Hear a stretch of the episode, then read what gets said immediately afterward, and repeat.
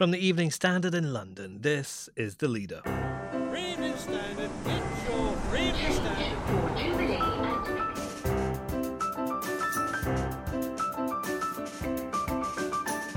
Hi, I'm David Marsland. Boris Johnson has a Brexit deal. Now is the moment for us to get Brexit done and then together to work on building our future partnership, which I think can be incredibly positive, both for the UK and for the EU. He says it's great. Is it? In a special show, we're talking to some of our leading journalists to give you the best analysis and insight. Columnist Ayesha Hazarika fears it could break up the United Kingdom. This deal was meant to close down the discussion about us leaving the European Union. It's going to just explode the issue of the, the you know the union itself in this country. And Associate Editor Julian Glover wonders if it'll survive past a Commons vote this Saturday anyway. He's going to start with his personality, I guess. He's going to say this deal is is not the deal they voted on before. Well, it mostly is the deal they voted on before. There are some tweaks.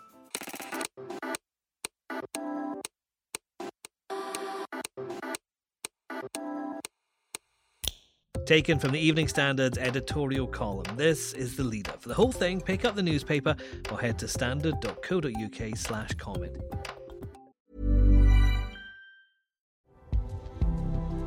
This edition of The Standard is brought to you by the AXA Startup Angel Competition. I'm Sharmadean Reid, founder and CEO of the Stack World, and I'm here to help you turn your business dream into reality. There are six chances to win the competition, including two top prizes of £25,000, mentoring from myself and leading UK founders, plus business insurance for a year thanks to AXA go to standard.co.uk forward slash AXA Startup Angel for details on how to enter and complete your entry by the 2nd of June 2024. Good luck. Hey, I'm Ryan Reynolds. Recently, I asked Mint Mobile's legal team if big wireless companies are allowed to raise prices due to inflation. They said yes. And then when I asked if raising prices technically violates those onerous two year contracts, they said, What the f are you talking about, you insane Hollywood ass? F- So to recap, we're cutting the price of Mint Unlimited from $30 a month to just $15 a month. Give it a try at mintmobile.com slash switch. $45 upfront for three months plus taxes and fees. Promo rate for new customers for limited time. Unlimited more than 40 gigabytes per month. Slows. Full terms at mintmobile.com.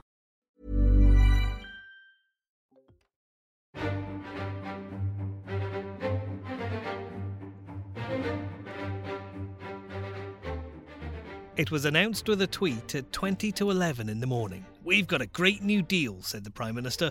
Shortly afterwards, the EU Commission President Jean Claude Juncker replied with, Where there is a will, there is a hashtag deal. We have one. The DUP say they won't support it, although they did add, as things stand. That's not going to deter Boris Johnson, though. It'll go to a vote of MPs on Saturday. But what's in it?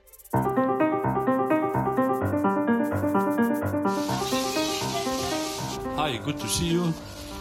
And good to see the Prime Minister, my friend Boris Johnson. Well, Boris Johnson and Jean Claude Juncker held a press conference at the EU's headquarters. Here's what the Prime Minister said.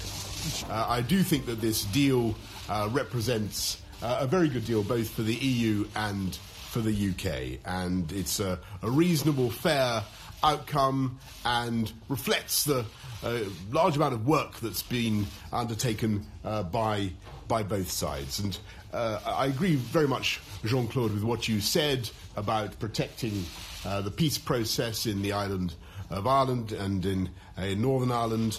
And of course, for us in the UK, it means that uh, we can deliver a real Brexit that achieves our objectives.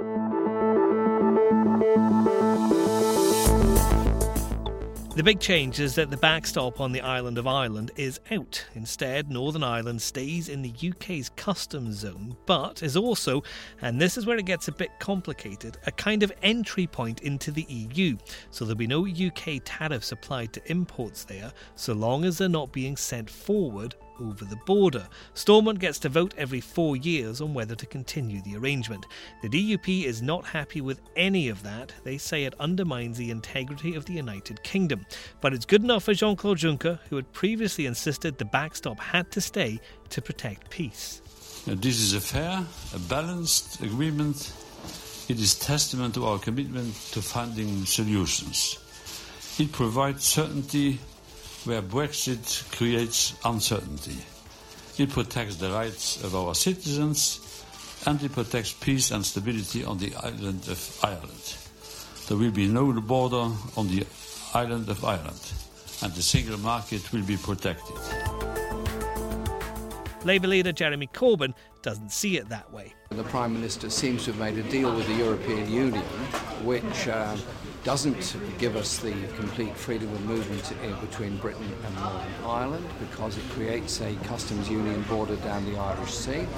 And secondly, it uh, does nothing to deal with all the concerns that we've raised during Theresa May's premiership and his about a race to the bottom in rights and protections. And we believe that the deal he's proposed is heading Britain in the direction of a deregulated society with a sell-off of national assets to American corporations. So as it stands, we cannot support this deal and will oppose it in Parliament on Saturday.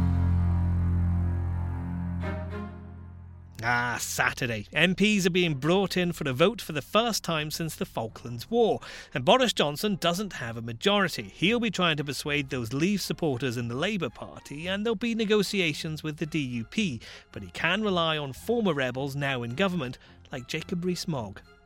When I was speaking on behalf of the government on Sunday, I was doing so because I trust the Prime Minister and knew he would get a good deal but I was supporting it on the basis of trust.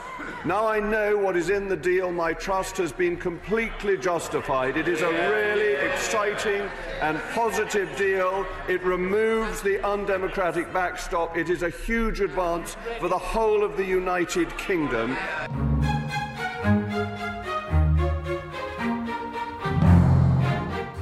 Last word to Jean Claude Juncker, who couldn't help but make one last passing comment right at the end of the press conference. Thank you all very much. I, I, hey, hey! I have Jean Claude's the boss here. Yeah, I have. I have to say that I'm happy about the deal, but I'm sad about Brexit. Have a good time.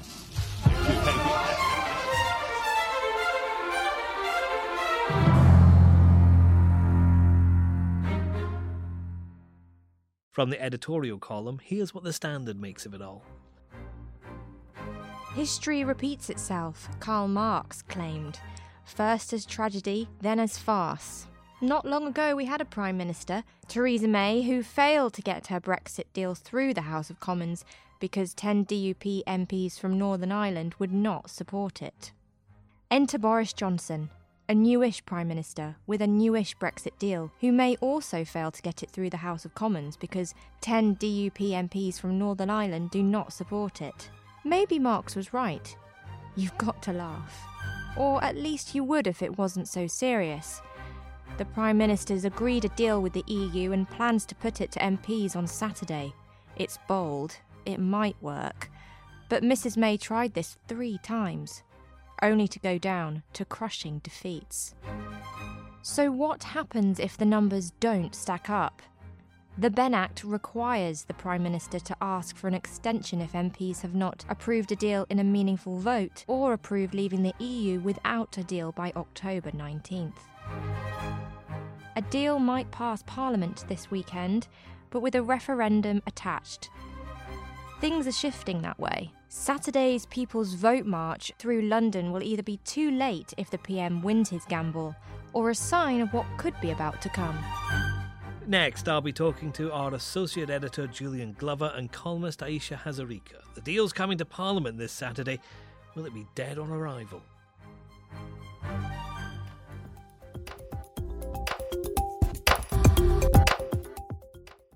Hi, I'm Lawrence Dallaglio, host of the Evening Standard Rugby Podcast, brought to you in partnership with QBE Business Insurance. The show is available to listen to now and right up to the end of the season when the winners of the Champions Cup will be crowned at Tottenham Hotspur Stadium and the fight for the Premiership title will be decided at Twickenham.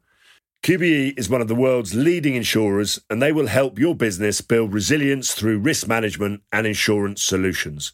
Subscribe and download now wherever you get your podcasts. Thanks for listening. Planning for your next trip? Elevate your travel style with Quince. Quince has all the jet setting essentials you'll want for your next getaway, like European linen, premium luggage options, buttery soft Italian leather bags, and so much more. And it's all priced at 50 to 80% less than similar brands. Plus, Quince only works with factories that use safe and ethical manufacturing practices. Pack your bags with high-quality essentials you'll be wearing for vacations to come with Quince. Go to quince.com slash trip for free shipping and 365-day returns.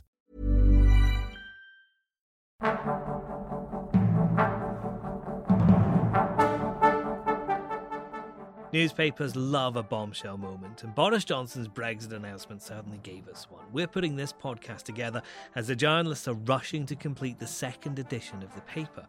But our associate editor Julian Glover and Londoner editor Ayesha Hazarika have been whisked away from their desks just for a little bit to talk to me about this deal. And Julian, starting with you, I don't think Karl Marx gets many mentions in the Evening Standard's editorials. Why is he in this one? He's good on history, and he reminds us that things go around in circles. We we end up as history as farce. Um, we're going around in circles again today. We've we've had a prime minister put a deal to the House of Commons. Difficulty with the DUP. Will it pass? Concerns in Parliament. Theresa May tried it three times. Well, today Boris Johnson said he's got a deal. He's going to do it differently, and he's going to get it through. He's going to have a vote on Saturday. We'll see. We do caution in the leader. The numbers are tricky, but if he gets it through, it will be a success for him. Uh, are you sure? We have a deal. We have Parliament sitting on Saturday. Will this deal survive past Saturday? There's only one way that I think this deal will survive, and that is if a confirmation vote is attached to it. So a lot of MPs um, are saying, I'm not happy with everything in it, but I recognise that the public are fed up, recognise that, you know, people just want to move on. So here's the deal back to Boris Johnson about his deal. We'll pass your deal if you put it to the public for a confirmation vote. The amendment is known as Kyle Wilson because it's been put forward by two gentlemen called Peter Kyle and Phil Wilson. Phil Wilson, interestingly, was the guy who succeeded Tony Blair in his seat up in the northeast. Um, and Jeremy Corbyn has come out um, and said that he will whip the Labour Party to to take this position. Uh, but the big question is what is the DUP going to do? Because the DUP is no happy with what has been proposed. Uh, it's an extremely busy newsroom, so you may be hearing doors and footsteps and things running around. That's what happens when something like this kind of hits inside a newsroom, though, isn't it? You get this, whoa, what's going on here? And everyone's scrambling I mean, around. There was actually a moment when we all just went, I could just hear this sort of cacophony of voices around the newsroom going, oh my god wow and as everybody sort of looked at their screens and you know when the prime minister put his tweet out saying that he'd got a deal yeah i don't uh, boris johnson has said over and over that he was he was going to get this deal. I'm not sure anyone entirely believed him. It was a bit of a surprise. Well, it was a bit of a surprise, and actually, I think the thing interesting that sort of forced him to focus his mind was this Hilary Benn Act, because the Act said that there was a deadline, which is Saturday, and if the Prime Minister had not got and passed a deal by Saturday, he would have to write to the European Union asking for an extension. So I think that has actually helped focus people's minds. But look, I think the one thing that's very, very important we have been here before three times with this um, deal with Theresa May. So I think um, this really does feel like it's the kind of last chance to dance for this deal. How's he going to do it differently? He's going to start with his personality, I guess. He's going to say this deal is is not the deal they voted on before. Well, it mostly is the deal they voted on before. There are some tweaks. But of course, he's got lots of the Tory rebels in the cabinet. Eight people who voted against Theresa May's deal at some point are now members of the cabinet, so they're presumably on board. Jacob Rees-Mogg says he's excited. This is this is a big moment. He used to be a rebel. Boris Johnson used to be a rebel too. So he's got some of them back.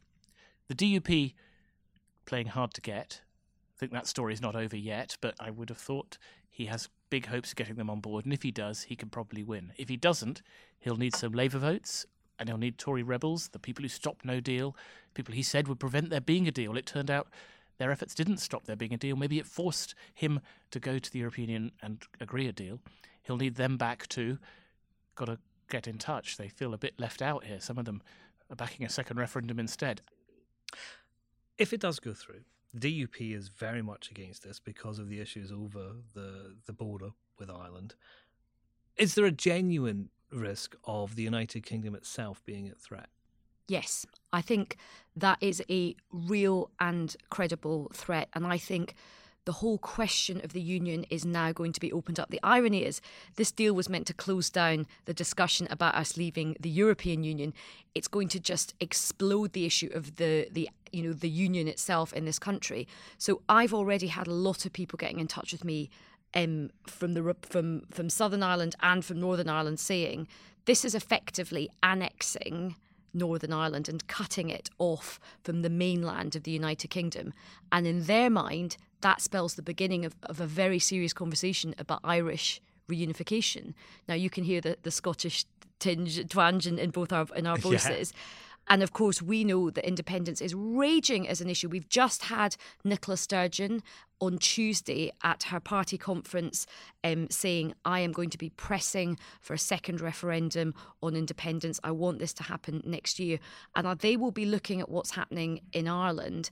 And I think Scotland, the issue of, of Scottish independence, is absolutely not going to go away. Now, it's important to note number 10 have said that they would refuse Nicola Sturgeon any request, but that doesn't mean that they'll stop banging on about it.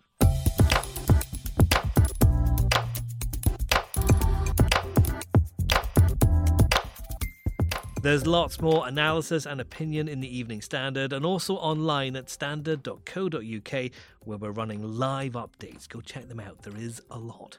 And at 7am, ask your smart speaker for the news from the Evening Standard. Our audio news team will have the latest from overnight developments so you don't have to stay up. This podcast is back tomorrow at 4.